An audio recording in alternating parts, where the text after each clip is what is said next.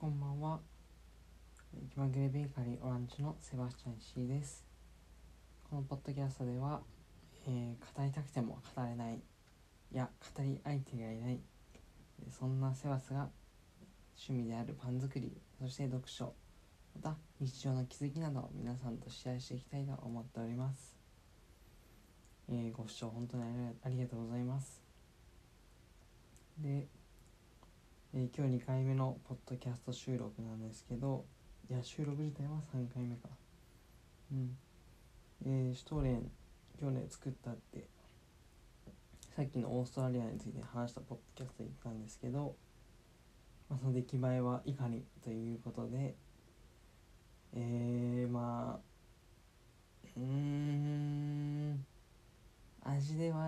で言えば80ぐらいあげてもいいかな。だって美味しかったですからね本当に味は80なんですけど、見た目で言うと50かななんて思います。っていうのもなんでですかね、なんか分量がそんなにおかしいってわけではなさそうなんですけど、ちょっとこう水分量が多くなってしまったというか、そういうプルプルのね生地になって、これ多分コーボさんのね、セバスの作ってるヨーグルト&レーズンコーボさんがちょっと元気になりすぎたのか、愛情たっぷりにね育てたコーボなんで、元気すぎてプルプルになってしまったのか、それでねちょっともう成形できるような状態ではなかったので、もうエンヤーで無理やり焼いて、なんとかこうフランスパンっぽい、太いフランスパンみたいな形にしたって感じで、なってしまいました。ちょっと明日ね作り直しリベンジします。でも味は本当に美味しかったですよ。も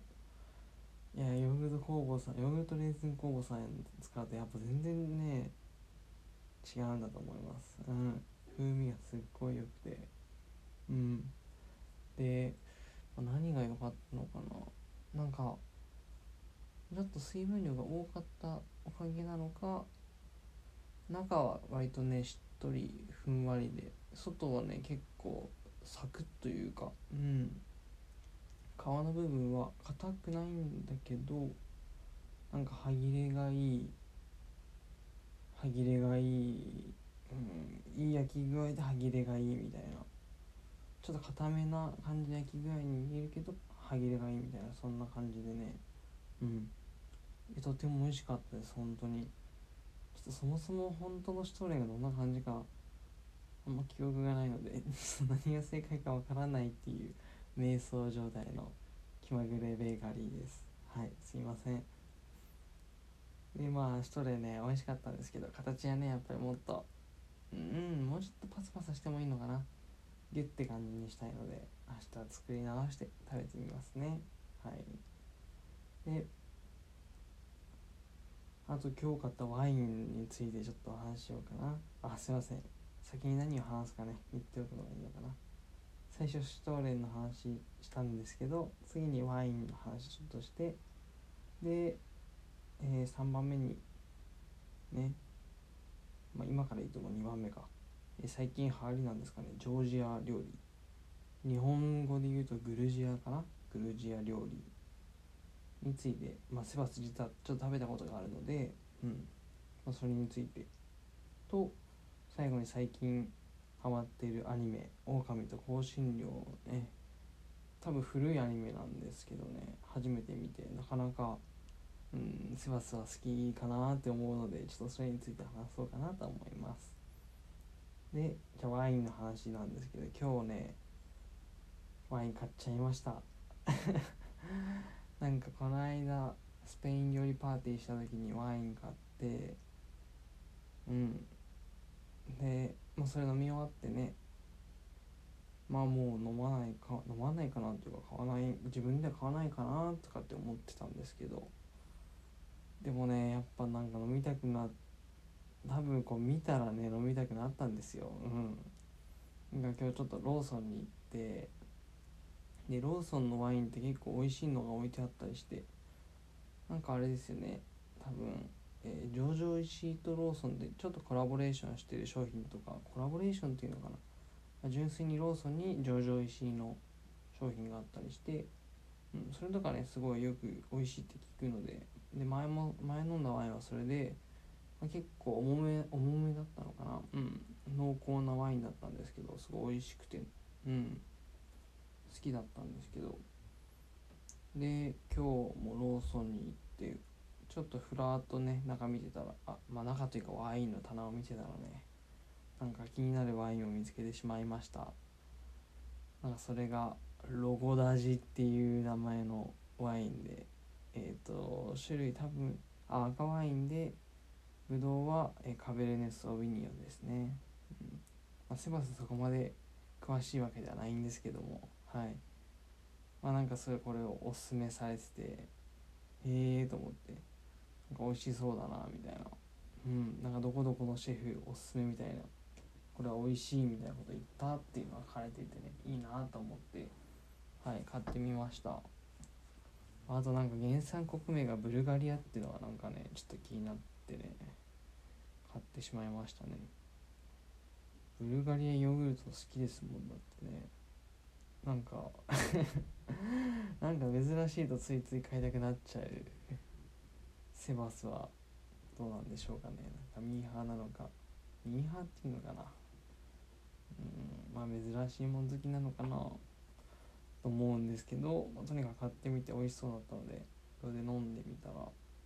美味しかったんですよ、これが。うん、個人的には前のその上場石井の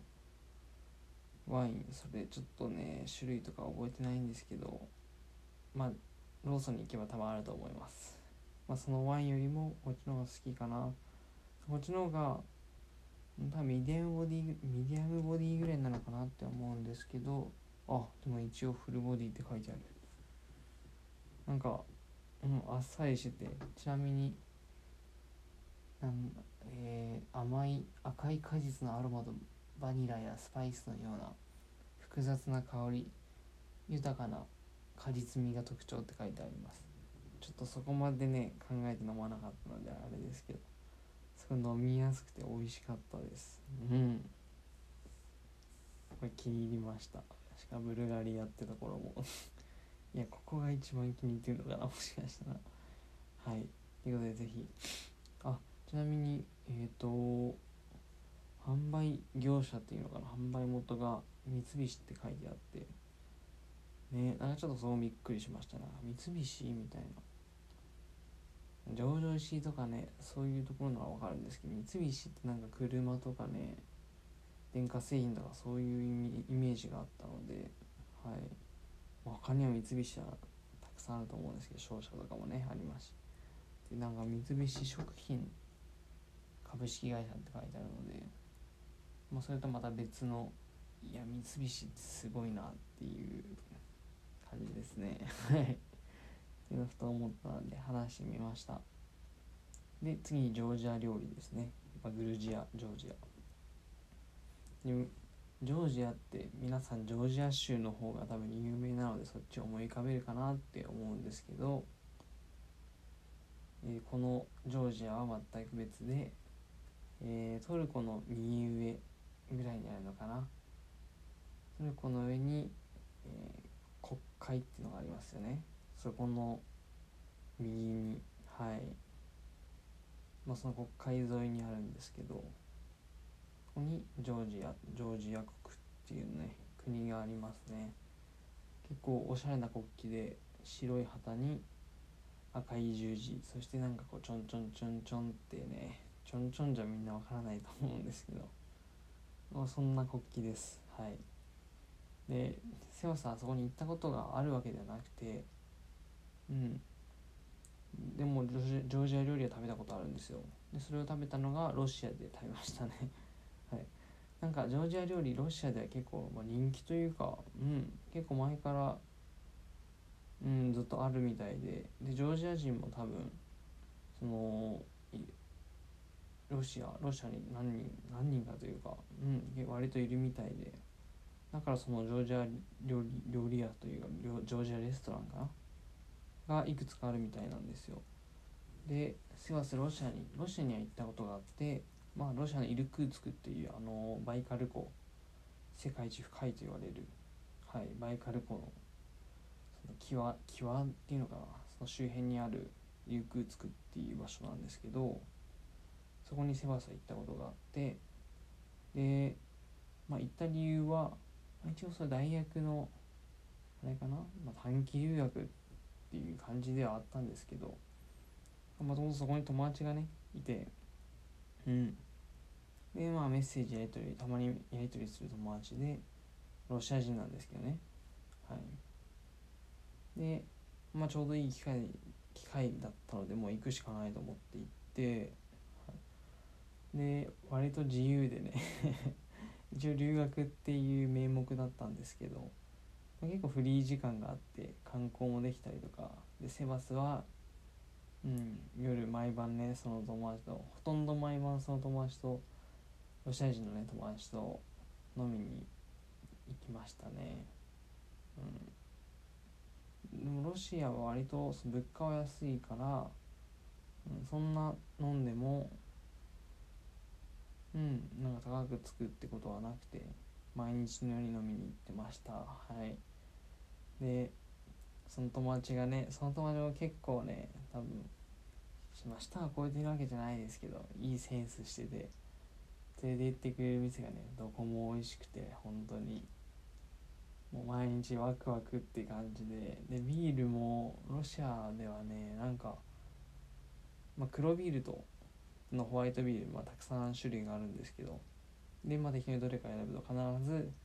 なんかフィルターとかノンフィルタードみたいな、まあ、要はろ過されてるかされてないかっていうで、まあ、セバスは毎回ろ過されてない、なんかまあそういうなんだろうな、生成されてないものが結構好きなんですよね、セバスは。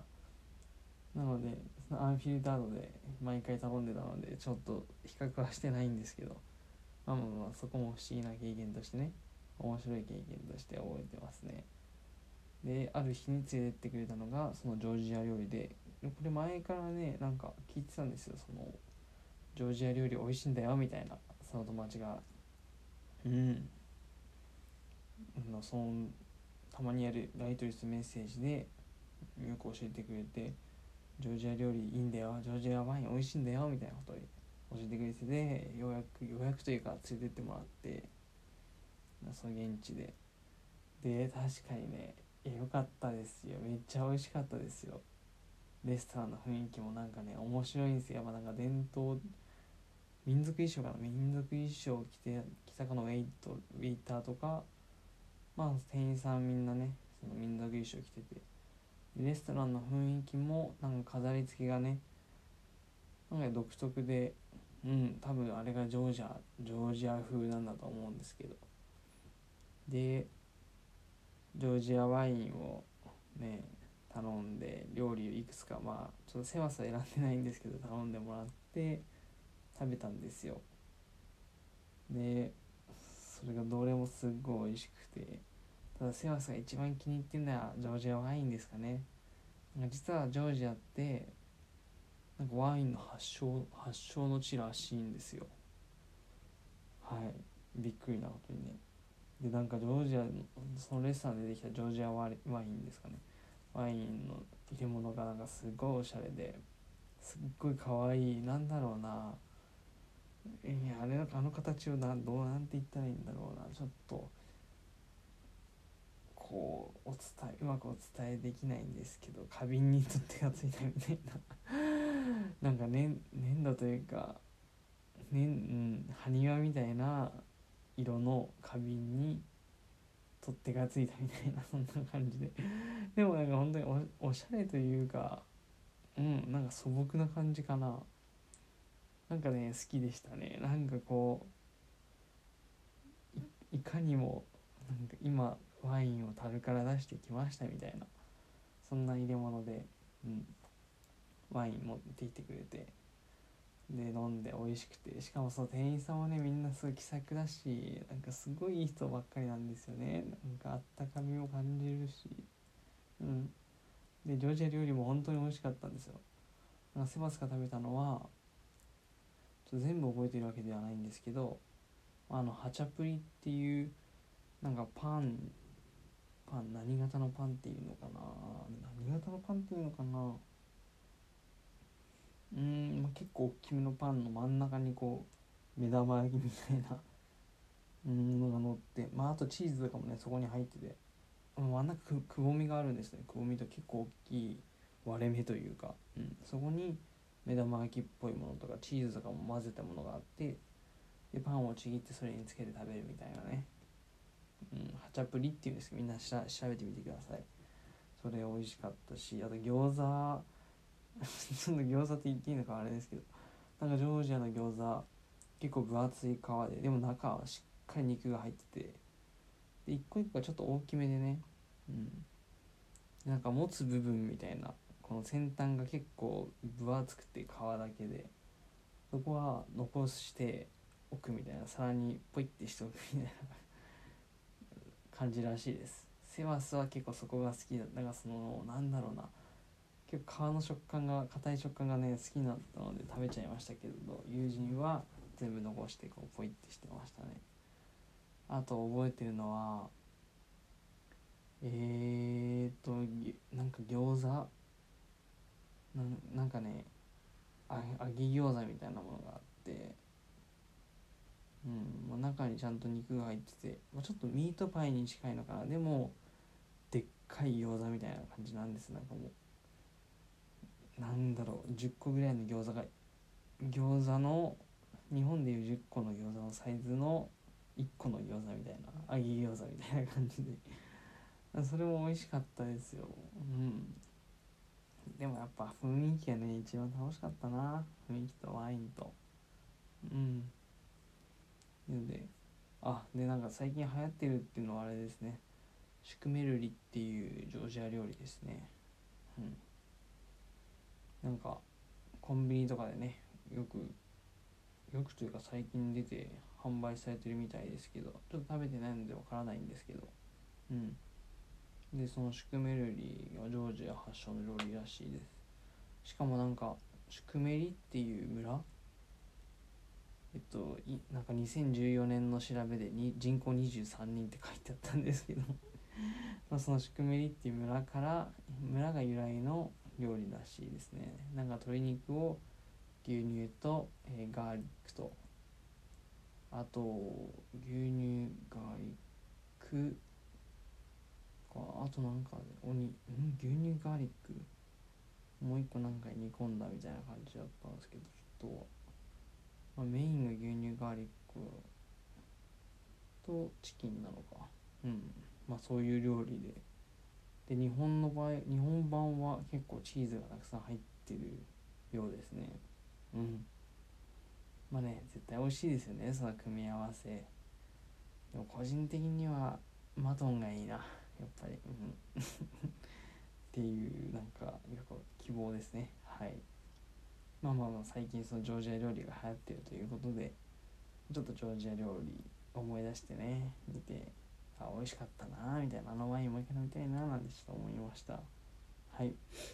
で最後に狼と香辛料の話なんですけども、とりあえずシーズン1全部見て、なるほどなみたいな。話としてはその行商人のロレンスっていうね、主人公の行商人の人と、あとホロっていう豊作の神みたいな、豊作の神である狼のなんか化身というのかな、可愛い女の子になってて、その2人でね行商人として旅をしながら、いろんなハプニングがありみたいな、困難あり、そこを乗り越えて、でなんか結構驚きのシーンとかね、驚きというか、予想外の展開とかなかなか予想できない展開が多くて、すごい面白いなと思うんですけど、でちょっとラブストーリーってわけではないんですけど、なんか絆というかね、そのロレンスとホロのなんか絆が深まっていくっていう感じがね、すごい見て取れるので、そこもまた面白いかなっていうのを思ってます。はい。で、今シーズン2を見てるんですけど、でその行商人ってどんな商売かっていうと、まあ昔なのでね、こうなんだ、村と村というか、なんかこう離れた場所をまあこう行き来する、簡単に行き来することはできないので、できなくて、で行商人っていうのは例えばある村のね特産品とかを買い付けて、まあ、それを次の町とか村でねこう売って、で、まあ、やっぱり行商人、まあ、その行商人のねなんだ腕っていうのもあるんですけど、なんかまあ、価値の高いものを持ってきて売れば、まあ、ちょっとお金がね増えて、で、まあ、株みたいなもんですかね。でまた、その村の特産品みたいなものを別の場所でね、そこの村ではそこまで需要は高くないので安いかもしれないですけど、別の場所ではねなんかすごい需要があってってことは、まあ、価値が高くて、で、まあ、そこら辺の相場が分かってればちょっとね利益を出すことができるわけですよね。高めに売って、まあ、できるだけ高く売れば本当はいいんですけど、でそこで利益をもらって、またそこで買って次の場所に行くみたいな、そういうのが行商人なんですけど、いや純粋にまず面白いというかいいなって思いましたね。なんか面白そうな商売だなみたいな。もしセバスがその行商人がねある時代に生きてたら、今でもあるのかちょっとわからないですけども、やってみたい職業ではあるなっていうね。ちょっとこう年を取ると厳しそうな、なんかこうやっぱ旅をしながら稼ぐっていうところがあるので、体力が必要かなっていうところはあるんですけど、いいなってね、なんか旅をしながら稼ぐのはちょっと憧れではあるんですよね。セバスの、やってみたいなという思うところはあって、でその行商人ってね職業、今で言うと何かなってちょっと考えてみたんですけど、今で言うとまあなんかそういう物流というかね、まあ、商品を売るっていう、離れた場所に売るっていうところではやっぱりこう e コマースというか、まあ、いわゆるネット通販とかね、そこら辺もそうなんですが、あとは商社っていうのもありますよね。でまあその e コマース、要は Amazon とかそういう楽天、そういうところと、まあ、商社で、まあ、どっちに近いのかっていったら多分これは商社なのかなっていうのも EC、その EC、e コマースっていうのは B2C でこうお客様に直接売るけど、商社は B2B でね、なんか、まあ、ビジネスからビジネスに、会社から会社に売るっていう感じですよね。で行商人もやっぱり直接その、顧客というかお客さん、一番下の先のねこの、ピラミッドで一番下のお客さんに売るわけじゃなくて、やっぱりこうお店だとかね、大きい、まあ、大量に買ってくれる、そういう相手に売るわけですよね。っていうところでやっぱ商社に近いのかなっていうのをなんとなく思ったりして、で、行商人に必要なことっていうのはやっぱその情報収集能力で、それをもとにね仮説を立てて、そしてまあ何より行動する力っていうのが求められると思うんですけど、これ残念ながら今はね全部言えてできたりするんですよね。っていうかどう考えてもねネットの方が早いんですよね。その情報収集っていうところしかりので、まあ行商人っていう職業はねなんか今で言うと結構難しいなっていうところはあるかもしれないんですが、でもやっぱりこの醍醐味はね旅なんでしょうね、行商人の。いやわからないです、これただのセバスの勘ですけど、だってなんかこのね稼ぐだけだったら、まあ別にその一つの町にとどまってねこう職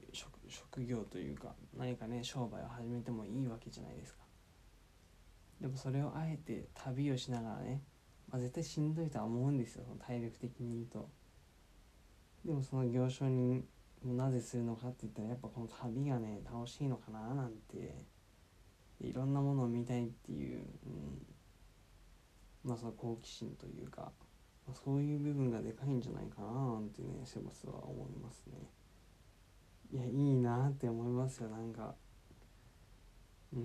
旅しながら、いろんなこうね、土地を見たりとか、景色を見て、いろんな人に出会ってね、なんか別にそれがビジネスのためとかね、そういうわけではないんですよ。そういうなんか一時情報に触れるっていうのはすごい大事だと思いますし、まあどこのね、例えば地区の情報とかね、まあ、今時にそのネットに溢れてると思うんですよね。でもやっぱりね、現地にしかね見えないものがねあると思うんですよ。そのビジネスのさっきも言ったんですけど、ビジネスのためとかじゃなくて、現地でしか味わえないもの、活気であったり、文化、風習、雰囲気、それが本当にワクワクするんだよね。でだからやっぱ旅っていうのはねいいなって思って、セバスもちょっとね、なんかお金があったらっていうのは言い訳かな、旅はもっとしたいなっていうのは思いはあるんですけど、なんかいい方法あるのかな、まあ、このラジオ配信がすごい伸びてね、でもし、毎日ねその旅を伝えるから、なんかクラウドファンディングとかでねお金集めて旅続けるみたいな、そんなのもいいですけど、やっぱこう、後先考えず旅をするんじゃなくて、ちゃんとねそこら辺算段というか、計画があってお金にも余裕があるというか、旅をしてても稼ぐ手段がねちゃんと明確になってね、その戦略が立てられていれば、ありなのかななんて思ったりしますね。はい。ということで、狼と香辛料、またね続き見て語ろうと思います。すいません、ちょっと夜だと眠くなってね、頭が回らなくなってきました。読書タイムですかね。ということで、ご視聴ありがとうございました。